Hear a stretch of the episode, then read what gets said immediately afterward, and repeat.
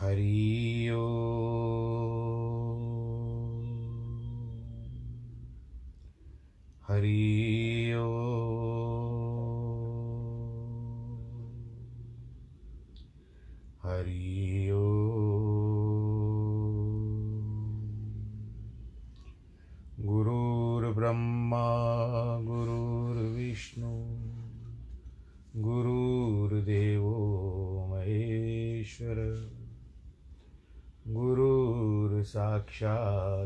परब्रह्म तस्मै श्रीगुरवे नमः। विघ्नेश्वराय वरदाय सुरप्रियाय, लम्बोदराय सकलाय जगद्दिताय, नागाननाय श्रुतियज्ञविभूषिताय, गौरीसुताय गणनाथ नमो नमस्ते। नाहं वसामि वैकुण्ठे। योगिनां हृदयेन च। मद्भक्तां यत्र गायन्ति, तत्र तिष्ठामि नारद। जिस घर में हो आरती चरण कमल चितलाय तहाँ हरि वासा करे ज्योत अनंत जगाए। जहाँ भक्त कीर्तन करे, बहे प्रेम दरिया। तहाँ हरि श्रवण करे, सत्यलोक से आए। सब कुछ दीना आपने, भेंट करूँ क्या नाथ? नमस्कार की भेंट लो। जोड़ू मैं दोनों हाथ, जोड़ू मैं दोनों हाथ, जोड़ू मैं दोनों हाथ।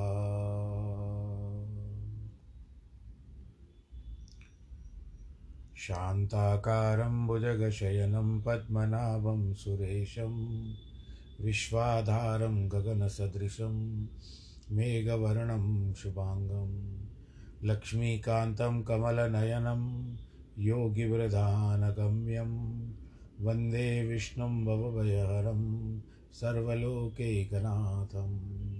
मङ्गलं भगवान् विष्णु, मङ्गलं गरुडध्वज, मङ्गलं पुण्डरीकाक्ष मङ्गलायतनो हरि सर्वमङ्गलमाङ्गल्ये शिवे सर्वार्थसाधिके शरण्ये त्र्यम्बके गौरी, नारायणी नमोऽस्तु ते। नारायणी नमोऽस्तु ते। नारायणी नमोऽस्तु ते।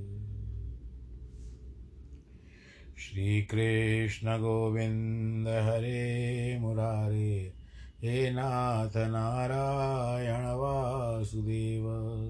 श्रीकृष्णगोविन्द हरे मुरारे, हे नाथ नारायण वासुदेव, हे नाथ नारायण वासुदेव, श्रीनाथ नारायण वासुदेव, हे नाथ नारायण वासुदेव, श्रीनाथ नारायण वासुदेव श्रीकृष्ण गोविन्द हरे मुरारे, हे नाथ नारायण वासुदेव हे नाथ नारायण वासुदेव हे नाथ नारायण वासुदेव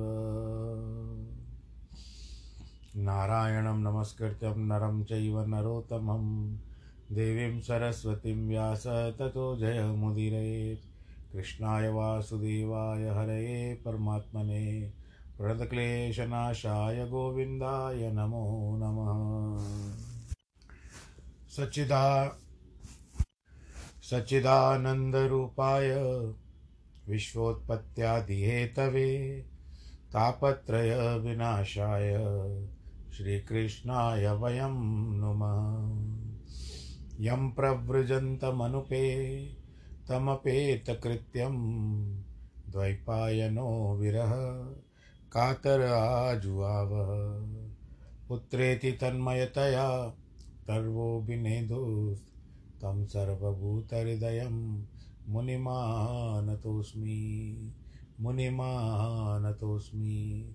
मुनिमानतोऽस्मि।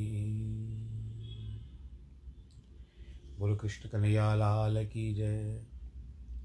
श्रीमद् भागवत पुराण की जय। श्रीमद् भागवत कथा के अंतर्गत भगवान श्री कृष्ण के चरण कमलों में प्रणाम करते हुए आज आगे चलते हैं। हम बारहवें स्कंद में प्रवेश कर चुके हैं और ये अंतिम छोर है श्रीमद् भागवत का। परंतु कुछ और भी व्याख्यान है इसके सिवा, जिसका कथा के बाद यानी ये जब पूरा हो जाएगा, भागवत का कार्य कथा का क्रम, कथा का क्रम खत्म हो जाएगा, समाप्त हो जाएगा, तब उसके बाद हम दूसरे कुछ व्याख्यानों पर दृष्टि डालेंगे और उसका अवलोकन करते हुए, भगवान श्री कृष्ण का ध्यान करते हुए, बाद में कुछ जो सोचेंगे, अब फ़िलहाल इस समय में भगवान श्री कृष्ण का ही ध्यान करते हैं। कृष्णम वंदे जगत गुरु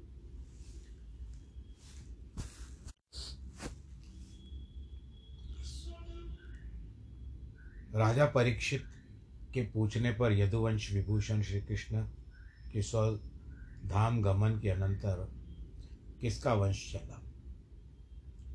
श्री सुखदेव जी महाराज ने बताया, बृहद्रथ वंश में जो रहने वाला राजा है, उनमें रिपुंजय पर्यंत वर्णन नाम नवम स्कंद में आ चुका है।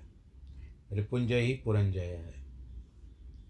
इसके बाद श्री सुखदेव जी महाराज ने राजा जी की एक दूसरी लंबी सूची दे दी है और बताया कि इतने में वर्षों में, इतने इतने वर्षों के राजा होते हैं। ये सब आपस में मारकाट करते हैं। वह बहुत छोटे मन के होते हैं। इसके बाद शुक्रदेव जी ने महाराज के वर्णन किया कि आगे चलकर दस गुरुंड और ग्यारह मौन राजा होंगे। लेकिन ये राजा लोग थोड़े थोड़े दिनों तक रहेंगे थोड़ी थोड़ी धरती का उपभोग करेंगे एक समय पर बहुत से राजा होंगे, इनकी मनोवृत्ति बहुत छोटी होगी। तुल्य काला इसे राजान, इमे राजान, मलेचान प्रायश्च भूव्रत। इसके बाद ध्यान देने लायक है। भागवत पुस्तक बहुत पुरानी है, जो लोग इसको नहीं मानते हैं। वे भी एक हज़ार वर्ष को तो मानते ही हैं, क्योंकि 809 बरस पहले की पुरानी हस्तलिखित पुस्तक उपलब्ध है। इसमें यह श्लोक आया है कि सिंधु तटम चंद्रभागम कौंतिम काश्मीर मंडलम भोक्ष्यंतिम शूद्रा, व्रात्या धामलेछा श ब्रह्म वर्चस। इसका अर्थ है कि सिंधु के तटवर्ती भाग, चंद्रभागा, कौंतपुरी तथा काश्मीर मंडल पर म्लेच आदि लोगों का शासन होगा, जो बड़े पापी होंगे। कथापि खलु पापा नाम अल मश्रेयसे यत। फिर भी पाठ का पुण्य लेना चाहते हैं तो सारे ग्रंथ का पाठ ही करना चाहिए। परंतु जब राजा बिगड़ जाता है तो प्रजा भी उसी के समान शील और आचार वाली हो जाती है। यह हमारे शास्त्र का सिद्धांत है। राजा ही काल का कारण होता है। कालो व कारणम, राज्ञ, राजा व काल व कारणम, इति ते संशयो भामूत, माँ भूत राजा कालस्य कारणम। परिस्थितियों में मनुष्य नहीं बनता। मनुष्य परिस्थितियों को बनाता है। जब राजा लोग पापी हो जाते हैं तो प्रजा भी पापी की वृत्ति आ जाती है और न आपस में लड़कर नष्ट भ्रष्ट होते हैं। सुखदेव जी महाराज वर्णन करते हैं परीक्षित, जब धर्म दिनों दिन क्षीण होने लगता है तो जिसके पास ज़्यादा पैसा होता है, तनख्वाह दे दे करके ऐसे पढ़े लोगों को अपने पास रख छोड़ते हैं, जिनमें वे शास्त्र का मनमाना अर्थ करवा लेते हैं। उनके पास बीसों आदमी केवल शास्त्र अर्थ बदलने के लिए रहते हैं और वो पैसे लेकर के करते हैं। चाहे कितनी व्याख्या कर लो, कलयुग में यही न्याय है कि जिसके पास लाठी है, उसी के पास भैंस है। जहाँ मन लग जाता है, वहीं ब्याह हो जाता है। उसको धर्म कर्म की तो कोई बात ही नहीं रह गई है और पूछते हैं, तुम साधु हो कि गृहस्थ हो? साधु उत्तर देते हैं कि गेरुआ नहीं देखते गेरुआ दिखाकर अपनी साधुता सिद्ध करते हैं। तो वे बहुत बोले, उसको पंडित माना जाता है, गरीबों को दुष्ट कहा जाता है दम्भी को साधु मानते हैं, श्रृंगार इत्यादि करते हैं। जो बलि होता है, वही राजा बन बैठता है। एक आदमी दूसरे आदमी का भोजन छीन लेता है। उसकी स्त्री तक को छीन लेता है। बारंबार अनावृष्टि होती है, अकाल पड़ता है, व्याधि यानी बीमारियाँ संताप बढ़ते जाते हैं, व्याधियाँ बढ़ती जाती है। अब किसने सोचा था दो साल पहले कि कोरोना नामक एक व्याधि आ जाएगी? वर्णाश्रम क्षीण होने लगता है। वर्णाश्रम क्या क्या है कि ब्राह्मण, क्षत्रिय, वैश्य और शूद्र और आश्रम है कि ब्रह्मचर्य, गृहस्थ वानप्रस्थ और संन्यास, ये क्षीण होने लगते हैं। वेद पथ क्षीण होने लगता है। लोग वेदों की ओर नहीं जाते। पाखंड प्रचुर होता है। राजा लोग प्राय डकेत हो जाते हैं। आश्रम घर गृहस्थी के समान हो जाते हैं। वर्ण शूद्र के समान हो जाते हैं।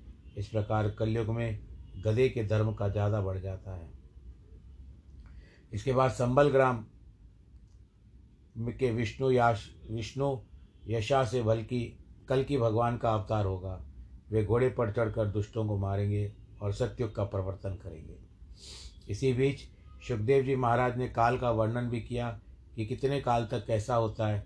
उन्होंने कहा कि जिस दिन भगवान ने अपनी चरणारविंद धरती से उठाया, उसी दिन कलयुग प्रवृत्ति हो गई, कलयुग आ गया। इसका अर्थ है कि यदि आप भगवान के चरणारविंदों को अपने हृदय में बनाए रखेंगे तो कलयुग आपके जीवन में नहीं आएगा। बोलो नारायण भगवान की जय। कलयुग के अंत में देवापी क्षत्रिय धर्म का प्रवर्तन करेंगे। वे चारों युग, देश, काल, वृत्ति के अनुसार अनुक्रम से होते रहते हैं। जो बड़े बड़े राजा हुए, उन्होंने पृथ्वी से ममता की और कहा कि मेरी पृथ्वी है, लेकिन अंत में मर गए। उन्होंने नाम तो रखा राजा का, मरकर कहाँ गए? यह मत समझना कि राजा लोग मरते होंगे तो हंस होते होंगे, गरीब लोग मरते होंगे तो कीड़े होते होंगे। उनकी भी वही गति होती है, जो गरीबों की होती है, जो इस शरीर के लिए प्राणों को, दूसरे प्राणियों को दुख देते हैं, अपना बुरा बुला नहीं समझते, उन्हें नरक ही मिलता है। लोग कहते हैं कि धरती मेरे पूर्वजों की है और अंत में मर जाते हैं। अब तो केवल उनकी कहानी सुनने को मिलती है कि काले न ते कृता, सर्वे कथा मात्रा कथा सुच। सुखदेव जी महाराज कहते हैं, परीक्षित, जब पृथ्वी देखती है कि लोग मुझे जीतने के लिए युद्ध करते हैं, तब उसको हँसी आती है। वे पानी के बुलबुले जैसे लोग शरीर को कितना महत्व देते हैं। सोचते हैं कि हम समुद्रा, वर्णा, पृथ्वी को जीत लेंगे, लेकिन बड़े बड़े मनु और मनुपुत्र भी इतने नहीं होते। अंत में मेरी धरती ऐसी ममता करके मर गए। पुरु, पुरुर्वा, गादी, नहुष, भरत, अर्जुन, मांदाता, सगर, राम, खटवांग, दुंदहा, रघु तृणबंधु ययाति, शर्याति शांतनु गय, भगीरथ कुवलाश्व कुकुस कुकुस्वत नैषद, नृग, हिरण्यकश्यप, वृत्रासुर, रावण, नमुची, शंबर, भौम आदि सब कहते थे, हम सर्वज्ञ हैं, हमने सबको जीत लिया है, लेकिन काल ने उनको भी अपने अंदर ली लिया। काल से नहीं जीत पाए। अब हम केवल उनकी कथाएँ सुनते हैं। आप लोगों ने भी सुनी, इसी भागवत में आती है। बोलो कृष्ण कन्हैया, लाल की जय। रावण के मन में ऐसी इच्छा थी कि वह एक ऐसी सीढ़ी बनाएगा, जिसे खटाखट ऊपर चढ़ जा सक, चढ़ जा सके, चढ़ा जा सके। उसकी लिफ्ट का पता नहीं होगा, उसका मनोरथ भी पूर्ण नहीं हुआ। सुखदेव जी महाराज कहते हैं, परीक्षित, मैंने जो बड़े बड़े लोगों की कथा तुम्हें सुनाई है, वे सब अपना अपना यश दुनिया में फैला करके मर गए। यहाँ तुम्हारे मन में ये प्रश्न उठना स्वाभाविक है? ऐसे लोगों की कथा मैंने क्यों सुनाई? मुर्दों को भी याद क्यों करना? मुर्दाकार, शवाकार की वृत्ति क्यों करनी? इसका यही उत्तर है परीक्षित। इससे तुम भी अपने जीवन में कुछ सीखो, विज्ञान प्राप्त करो, इस देह से वैराग्य करो। इतने में जितना भगवान का चरित्र गान किया है, वह अमंगल ध्वन होना चाहिए। पुनः पुनः उसी को सुनना चाहिए। उसी से भगवान की भक्ति आती है।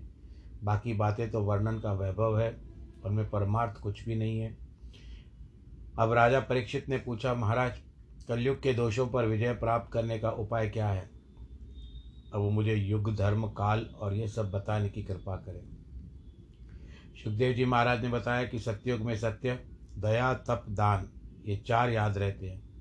कलयुग में अधर्म बढ़ बढ़ जाता है दुराचारी भी निर्भय हो जाता है कि हो जाते हैं प्रभवंती यदा तत्सत्वे मनोबुद्धि इंद्रियाणी च तथा कृतयुगम विदा ज्ञाने तपसी यत रुचि। ही परीक्षित, जब अपना मन, अपनी बुद्धि और इंद्रियाँ सात्विक हो जाए, ज्ञान और तपस्या में रुचि हो जाए, समझना सत्युग है। जब मन में कामना आए तो समझना कि रजोगुण वृत्ति त्रेता है। जब लोभ असंतोष आए तो समझना द्वापर है। जब मन में आए कि छल, कपट, अनृत, तंद्रा, निद्रा, हिंसा, विषाद आए तो समझना कि कलयुग है। कलयुग बहुत ही दूषित युग है। इसमें लोगों का भाग्य तो थोड़ा होता है। उनका भोजन बढ़ जाता है। डाकुओं की वृद्धि हो जाती है। पाखंडी लोग अर्थ बदलकर वेदों को दूषित कर देते हैं। पंडितों को वेदार्थ का साथ मनोरंजन नहीं करना चाहिए। उसका तो यथार्थ अर्थ है वही प्रकट करना चाहिए। परीक्षित कलयुग में राजा प्रजा के खाने के लिए राजा प्रजा का धन खा जाता है। ब्राह्मण वेदों का और पा, पा, पा, पा, अपने पूजा पाठ का ध्यान छोड़ करके अन्य वस्तुओं में चले जाते हैं।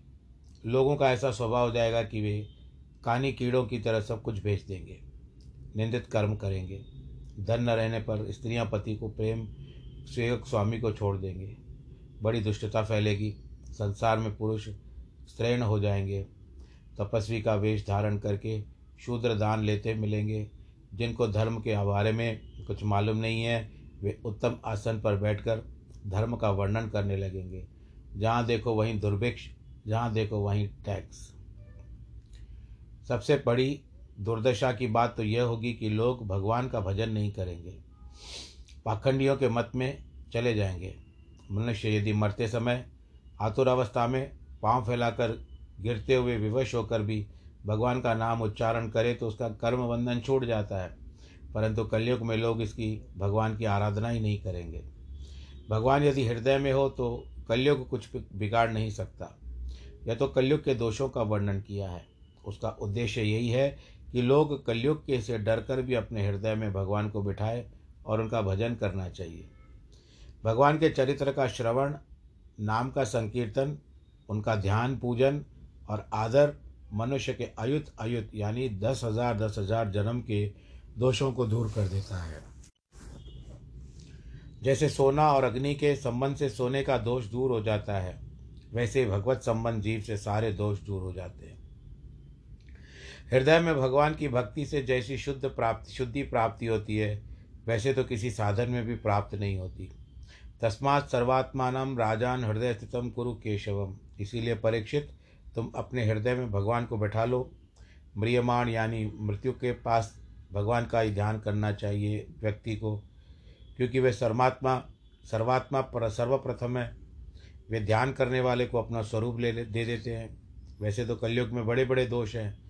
परंतु एक गुण यह है कि भगवान श्री कृष्ण का नाम संकीर्तन मनुष्य मुक्त संग होकर परम तत्व को प्राप्त कर लेता है। सत्युग में ध्यान से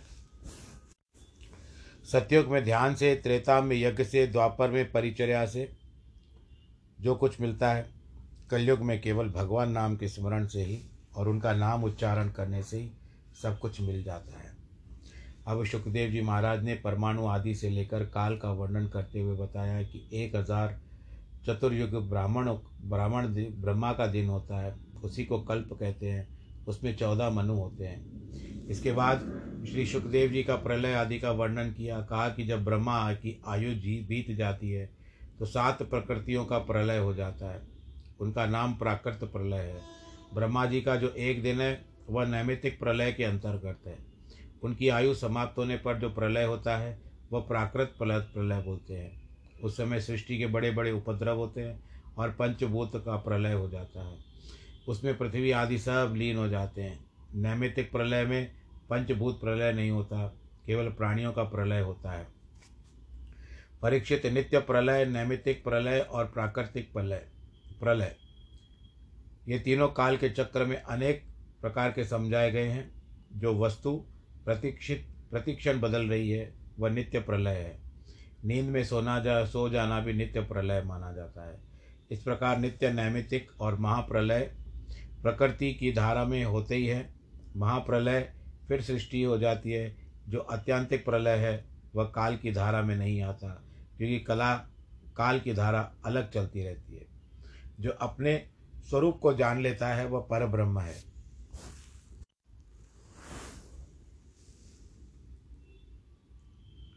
उसके लिए सृष्टि एक स, एक समान हो एक हो जाती है। बुद्धि इंद्रिय और विषय भास रहे क्या असल में जिस ज्ञान के मिश्रित होने से भास रहे हैं? आश्रयभूत ज्ञान की उससे प्राप्ति होती है। बिना कोई दृश्य नहीं है बिना कुछ नहीं है। इसी कारण सुखदेव जी महाराज कहते हैं राजन प्रत्यात्म में नानात्व है माया मात्र है। असत जो व्यक्ति है जाति दिखाई देती है और सबका सब ब्रह्म है। यदि कोई ज्ञानी, अज्ञानी पुरुष सत्य को नान, नाना मारता है तो नानात्व कैसे होगा? वैसा ही होगा जैसे एक आकाश में अनेक प्रकार के घर हैं। कई लोग वर्णन करते हैं कि क्षण क्षण में वस्तुओं की उत्पत्ति और उनका विनाश होता है। वही प्रलय है। इसका, उसकी नारायण लीला है। संसार रूपी समुद्र से पार जाना चाहते हैं। इसीलिए भगवान की लीला, कथा का कोई उपाय नहीं है। इस प्रकार भागवत महापुराण में पहले नारायण को, ब्रह्मा को, ब्रह्मा ने नारद को नारद ने कृष्ण द्वैपायन को बताया, वही मैंने तुमको सुनाया। अब आगे सूत जी, शौनकादि जी सुनाएँगे। देखो यह पांचवा अध्याय सबसे बड़ा छोटा अध्याय है। जो अंतिम बात आती है, अंतिम उपदेश है।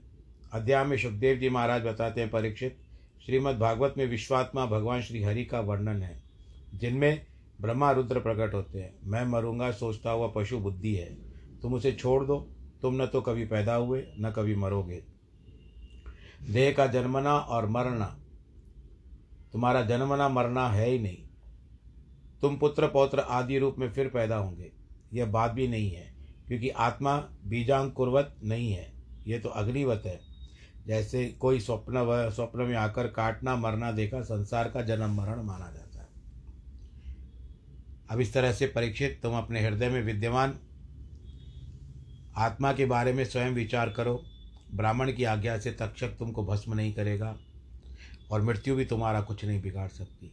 तुम स्वयं मृत्यु की भी मृत्यु हो, ईश्वर हो, तुमको कोई नहीं मार सकता। तुम इसका अनुसंधान करो।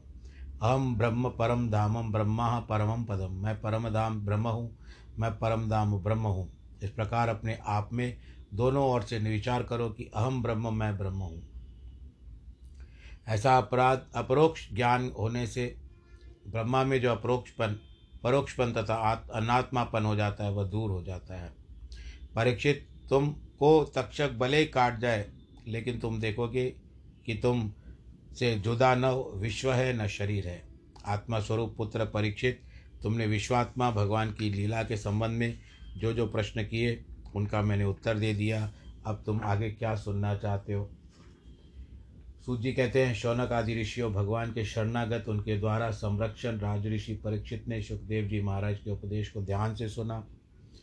फिर वे सिर झुकाकर परमहंस भगवान के चरणों में पास जरा, खिसक गए और हाथ जोड़ करके बोले, महाराज, मैंने तो आप में अपने आप में स्थित हो गया हूँ। आपने मुझे महान अनुग्रह किया, मुझे परमात्मा का श्रवण करा दिया। अब मुझे मृत्यु का आदि का कोई भय नहीं है। मैं तो ब्रह्मा में प्रविष्ट हो गया। आपने मुझे अभय का दर्शन करा दिया। अब मैं प्रसन्न हूँ। ज्ञान विज्ञान में निष्ठा होने से मेरे अज्ञान की निवृत्ति हो गई। आपने मुझको परमात्मा का साक्षात दर्शन दे दिया। सूत जी कहते हैं, राजा परीक्षित ने ऐसा कहकर बड़े प्रेम से महाराज सुखदेव जी की पूजा की। सुखदेव जी महाराज अपने साथी महात्माओं के साथ उस सभा से उठ करके चले गए। इसके बाद वर्णन आया कि सुखदेव जी महाराज के जाने के बाद राजा परीक्षित परमात्मा में ध्यान करने लगा। परमात्मा में लीन होकर उन्होंने गंगा जी के तट पर अपना शरीर छोड़ दिया। इसी इधर मुनि कुमार श्रृंगी के शाप के अनुसार तक्षक राजा परीक्षित को डसने लगा। उसके मार्ग में कश्यप नामक एक ब्राह्मण मिला, जो सर्पदर्श की चिकित्सा जानता था। तक्षक ने उसको बहुत धन देकर लौटा दिया। परीक्षित का शरीर तो अपनी माता के गर्भ में ही अश्वत्थामा के ब्रह्मास्त्र से दग्ध हो गया था, परंतु उस समय भगवान ने उनको बचा लिया था।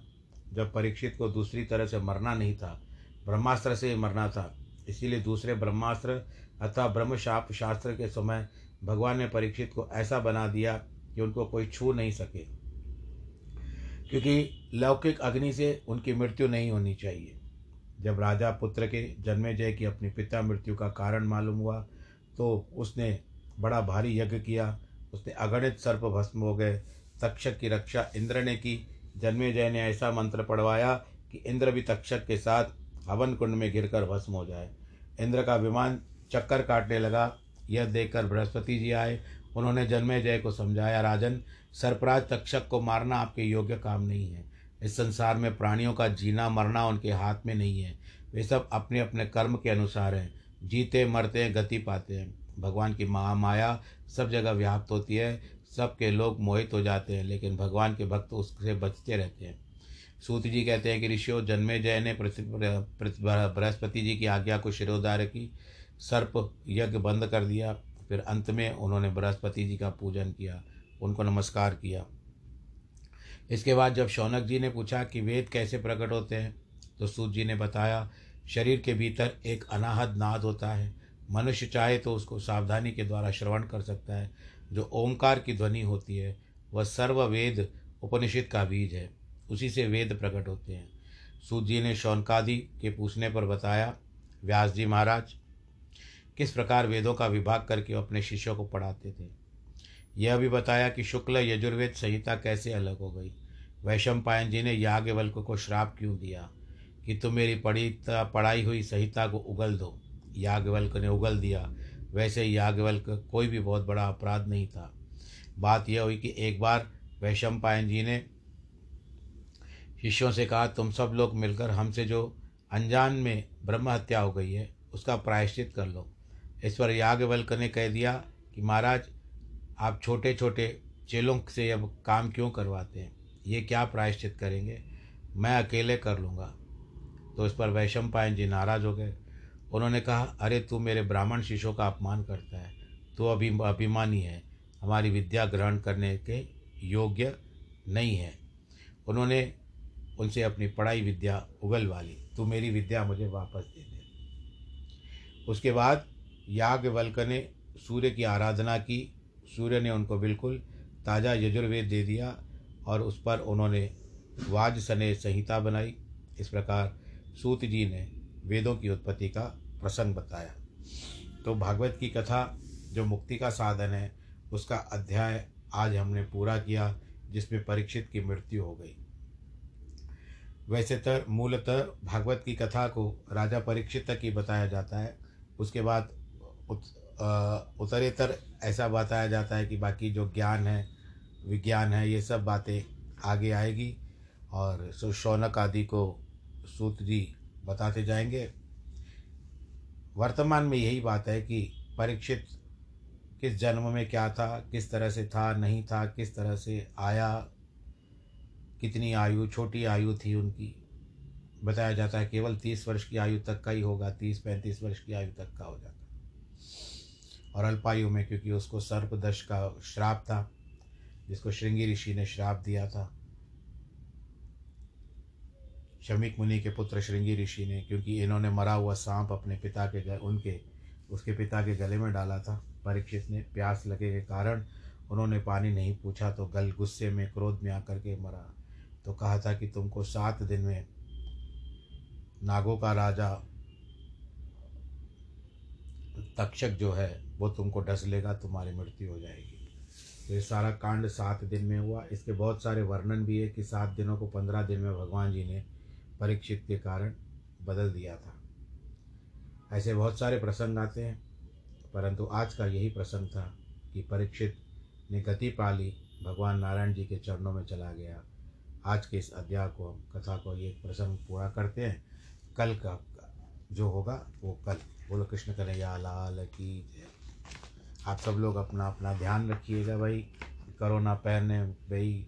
ये भी भाई बन गया है, जैसे बार बार आकर के अपना हिस्सा माँगता है।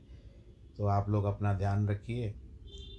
और वैक्सीन बच्चों की भी आरंभ हो चुकी है। आप लोगों ने करवा ली होगी बच्चों को। बच्चे बाल को पालें, उनका ख्याल रखें। पंद्रह से अठारह वर्ष तक की आयु अपने अपने जो भी पास में केंद्र हैं, वहाँ पर जाके करवा के आइए। आप खुश रहिए। जिनका जन्मदिन और वैवाहिक वर्षगांठ है, उनको बधाई। नमो नारायण।